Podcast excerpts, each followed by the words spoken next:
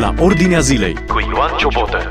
Mergem acum în Africa. Am văzut pe Facebook câteva imagini, o misionară româncă plecată în Africa, era întâmpinată de uh, africance, de prietenele ei când s-a întors înapoi pe câmpul de misiune, era întâmpinat așa ca să mă exprim ca Ceaușescu pe vremuri, știți că Ceaușescu era întâmpinat cu multă dragoste falsă. Uh, forțată, artificială și își dorea să fie cel mai iubit fiu al poporului. Și cred că toți dictatorii își doresc să fie iubiți de poporul lor. Însă Adina Iuga, despre ea este vorba, misionară în Africa de peste 10 ani, uh, a fost întâmpinată cu dragoste și cu bucurie de femeile de acolo, fără niciun fel de scenariu dinainte. Adina, bine ai venit în emisiunea la Ordinea Zilei. Uh, mulțumesc frumos pentru invitație. Chiar erau adevărate manifestările de dragoste cu care te-au întâmpinat uh, africancele în uh, video ce l-ai pus pe Facebook? Uh, da, am simțit atâta dragoste din partea lor, deci nu m-am așteptat, a fost cea mai frumoasă surpriză. Mă iubesc foarte mult, s-au rugat foarte mult pentru mine să mă întorc înapoi și acesta este felul în care ele și-au arătat dragostea. Și deci bucuria nu... că m-am întors. Deci nu a fost nimic regizat, niciun scenariu la mijloc. Nu, nu a fost. N-am știut nimic. A venit cu 5 km înainte de a ajunge în sat, pe drum și m-au așteptat. Au venit pe jos 5 km? Da, au venit pe jos 5 km și după aceea m-au, uh, până acasă au venit cu mine, tot cântând, dansând pe drum, bucuroase că am venit până acasă. Da. Acum, pentru noi 5 km pot însemna destul de mult să mergi pe jos. Pentru ei, poate, nu știu, înseamnă mult. Cât înseamnă 5 km pentru ei? Uh, pentru ele nu înseamnă foarte mult, deoarece sunt obișnuite să umble, să urce dealurile, să le coboare, circulă foarte mult și asta fac tot pe jos, fără niciun mijloc de transport. Pentru mine 5 km totuși e ceva. Spune-ne despre misiunea ta în uh, Africa. Ai început în urmă cu 10 ani în uh, Etiopia. În, în ce țări ai mai fost? Acum de 5 ani ești în Uganda. Spune-ne, te rog.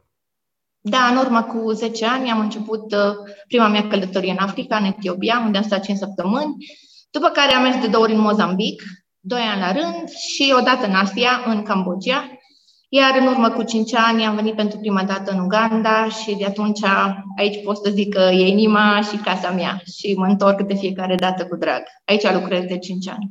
De 3 ani de zile am renunțat la servici, lucram la un orfelinat, dar uh, nu puteam să fac atât de mult cât îmi doream, veneam doar două luni pe an și îmi doream să vin mai mult, să fac mai mult, să stau mai mult și am renunțat la servici și acum stau cam șase-șapte luni pe an în Africa, aici în Uganda. Ce te motivează să mergi în Africa, să stai acolo, să te implici în viețile oamenilor?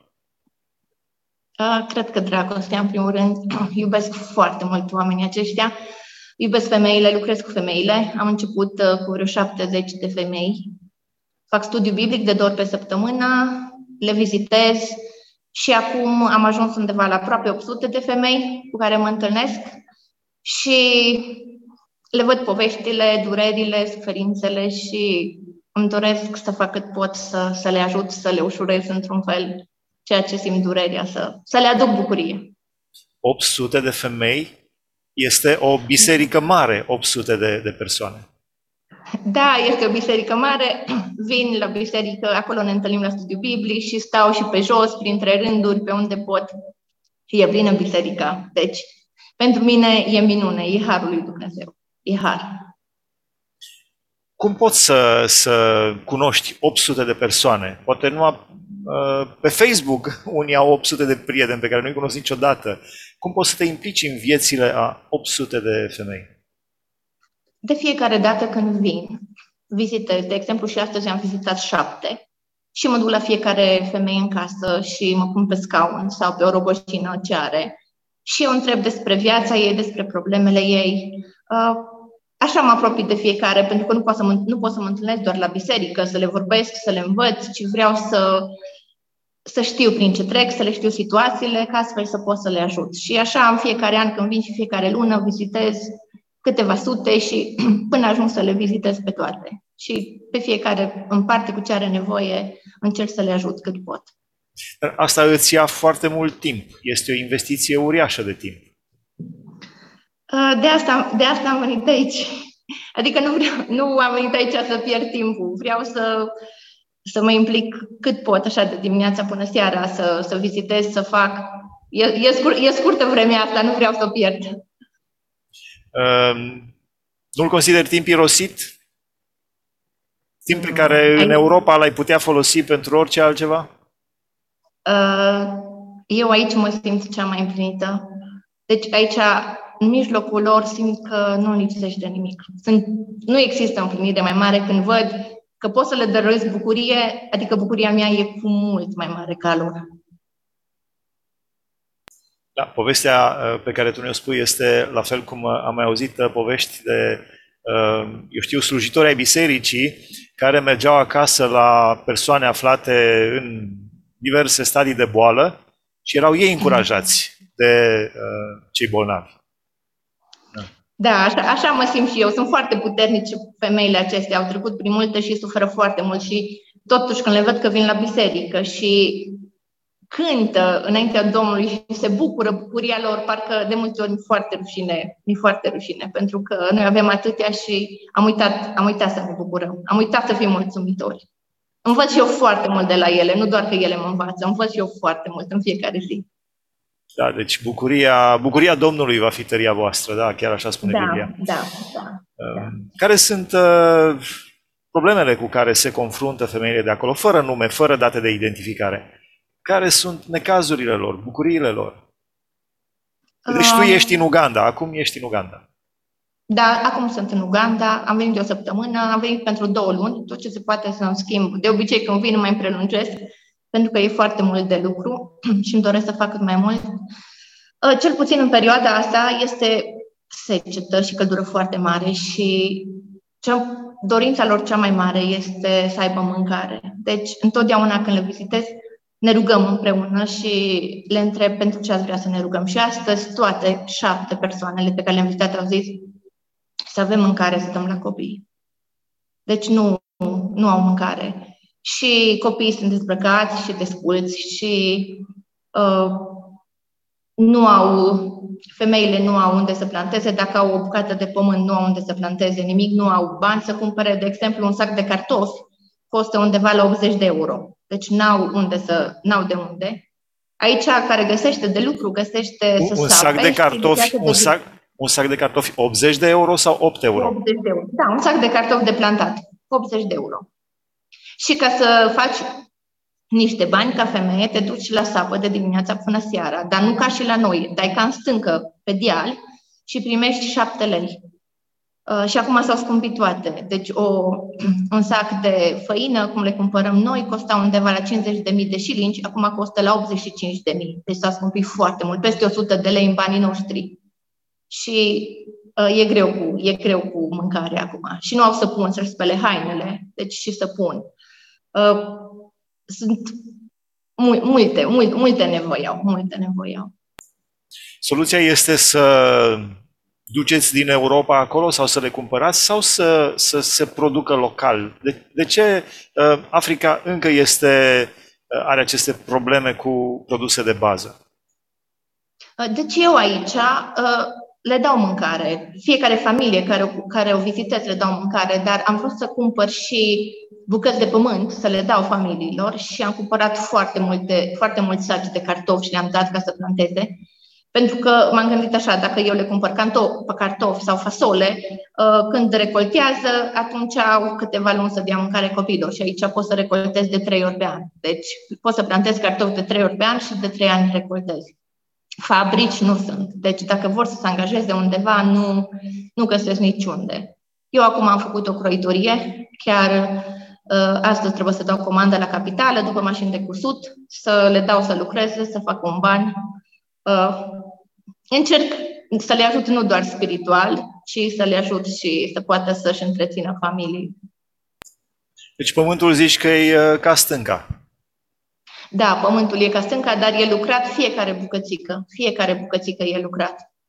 Am, am săpat și eu, pentru că uh, ei cred că noi albii ne-am născut cu bani în mână. Și eu le-am spus că, de fapt, eu am crescut uh, având grijă de vaci, la mine în sat și am fost la sapă și la toate și când văd pe careva să pând, mă duc și eu, iau sapa și, și le arăt, uite că și eu știu să sap. Și atunci toate se miră, nu le vine să creadă, zic, eu știu cum îi. Afli ce se întâmplă în jurul tău, la Ordinea Zilei. Spune-ne ce le înveți din punct de vedere spiritual. Care sunt studiile de bază, lucrurile de bază de care, pe care poți să le deci transmiți? Pot să zic că sunt ca și la clasa întâi, adică de la zero. Le învăț despre dragoste, le iau așa pe subiecte. Le învăț despre dragoste, despre răbdare, despre credință. Exact ca și la clasa întâi, cele mai ușoare. Nu, nu, nu poți să mergi să, să faci nu știu ce studii biblice, pentru că nu înțeleg nici cuvintele, sunt la început, majoritatea, uh, cei care s-au botezat nu, nu au rădăcini și de aceea așa mergem ca la clasa întâi, încet, până, până învățăm. Dar sunt, sunt mulțumitoare, pentru că am văzut cum Dumnezeu a lucrat și a transformat foarte multe vieți și de multe ori mă uit în biserică și le văd persoanele care le-am vizitat și le-am vorbit de Domnul Isus și s-au întors și s-au botezat și sunt bucuroase și mulțumesc Domnului și n-am cuvinte. Sunt, sunt cea, cea mai împlinită cum văd cum lucrează Dumnezeu. N-aș schimba cu nimic ceea ce fac. Dă-ne, dă un exemplu de un exemplu sau două de vieți transformate, de persoane care sau a, a căror vieți au fost transformate cu adevărat de puterea lui Dumnezeu. De exemplu, am fost, trebuia să merg să vizitez într-o dimineață pe cineva. Și persoana respectivă nu a fost acasă. Deși era anunțată. Și m-am gândit, Doamne, dar de ce persoana asta știa că mă duc? Și am văzut o femeie cu un copil în brațe pe drum. Și am întrebat fata care, care mă traduce. Întreabă femeia asta, nu vrea să o vizităm? Așa am simțit. Așa am simțit să o vizităm. Și am întrebat-o și a zis, fata, veniți la noi. Și ne-am dus și era acasă ea cu soacra ei, cu socru și cu soțul. Cam cum arăta casa, ca să știm? Îi întreb un altă și atunci mi-a zis soacra ei, zice, soțul meu bea foarte mult, uh, când vine el beat acasă, eu trebuie să fug de acasă, majoritatea femeilor sunt abuzate aici din partea soților și nu mă ajută cu nimic, eu trebuie să lucrez pentru familie. Și atunci i-am, l-am întrebat și a recunoscut și i-am vorbit de Domnul Isus și am spus că el e singurul care poate să-l ajute. I-am vestit Evanghelia. Și l-am întrebat dacă vrea să fie eliberat de duhul ăsta de botură și să-L urmeze pe Domnul Isus. Și mi-a zis că da și ne-am rugat. Ne-am rugat împreună și a cerut iertare, l-a primit pe Domnul Isus și am, am mai stat puțin și am plecat. Și după vreo două săptămâni m-am dus, m-am dus înapoi și zice soția lui, Zicea, Dina, n-am cuvinte să-ți mulțumesc. De când ai venit la noi, soțul meu nu mai bea, uh, lucrează, mi-aduce banii. Era atât de bucuroasă și după aia am venit la biserică și acum vine la biserică și nu mai bea de atunci, am cumpărat o capră, mi-a zis, Adina, încă simt ispita să mă duc la centru cu prietenii mei, dar dacă am o capră, nu mai bine mă duc cu capra la păscut și nu mai am ceva de făcut. Și de atunci nu mai bea, uh, ajută, deci Dumnezeu i-a transformat viața. Și nu e singurul, sunt foarte mulți care, care Dumnezeu a lucrat. Deci femeile au început să vină la studiu biblic, soții nu, și am fost și am vorbit cu ei și le-am vorbit și Dumnezeu a lucrat și e, e minunat. Și chiar astăzi dimineață o femeie și-a predat viața Domnului și am plâns de bucurie. De asta am venit aici. Ajut, te ajut, îți dau mâncare de toate, dar cel mai important, vreau să-L ai pe Isus. Da. da, extraordinar. Uh, cum arată casele lor? Sau ce înseamnă casele lor? Ai, casele lor. Deci, intru în case și aici unde sunt eu, în satul ăsta, deci am ajutat foarte mult, dar am început să merg undeva la două-trei ore distanță, pe jos. Urc dealuri, cobori, urc dealuri. E foarte greu, dar întotdeauna zic, Doamne, nu vreau să mă plâng. E o căldură sufocantă. Zic, Doamne, nu vreau să mă plâng, că femeile astea vin de dor pe săptămână la studiu biblic, poate flămânde, poate desculțe și eu mă duc odată să văd unde stau, nu vreau să mă plâng că e greu. Și majoritatea, deci majoritatea dor pe rogojii. Deci nu au paturi, nu au saltele, Întreb femei de 60 de ani, de 70 de ani, care le găsesc pe rocoșini, nu ai dormit niciodată pe o saltea. Nici măcar nu știe ce e saltea. Au dormit până la 70 de ani, toată viața pe jos.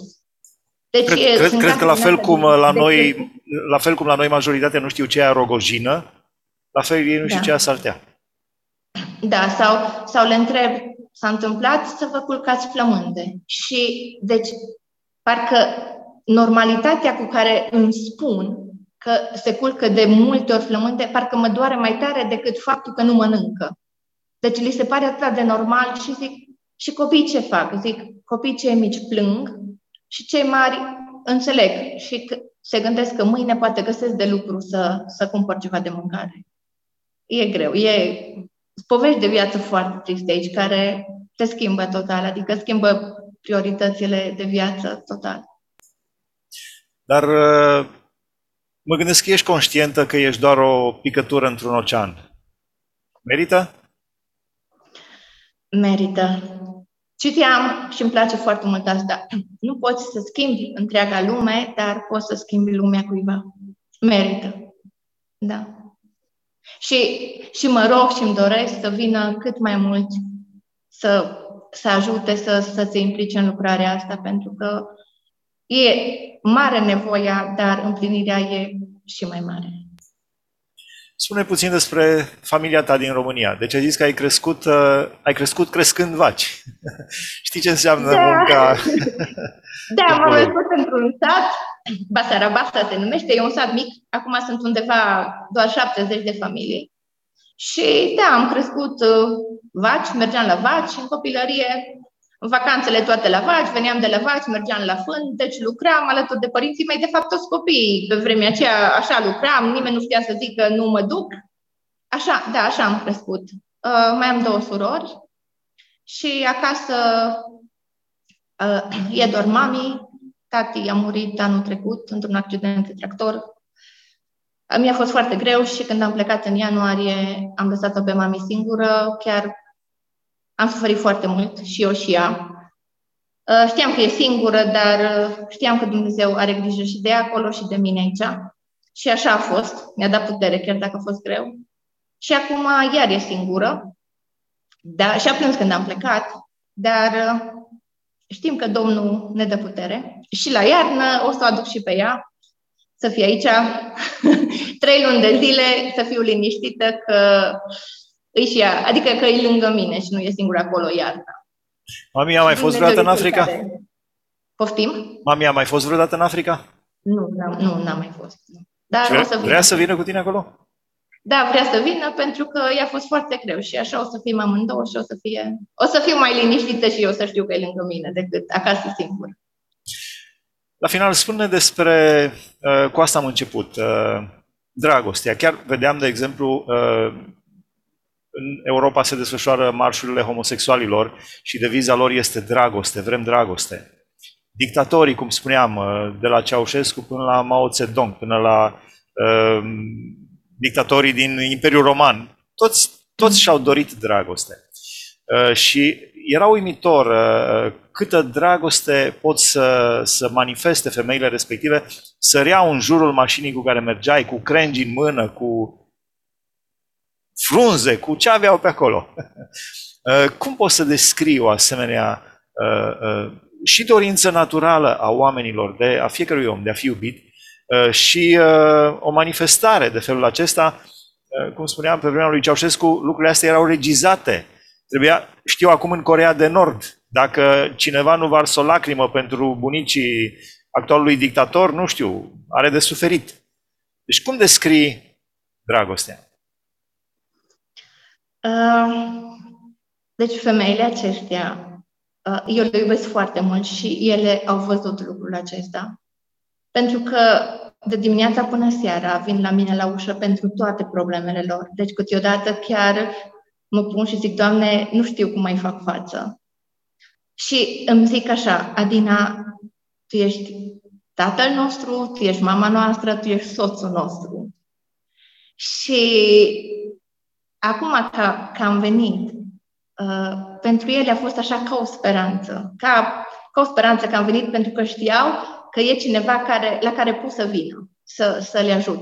Și eu am suferit foarte mult, foarte mult am suferit. Și pot să zic că Dumnezeu a făcut asta și pentru mine, că atâta dragoste am simțit din partea lui, cum am zis, deci când am plecat de acasă, mama mi-a zis, dar de ce nu mai stai cu mine? Și a plâns. Și am lăsat-o și m-a durut.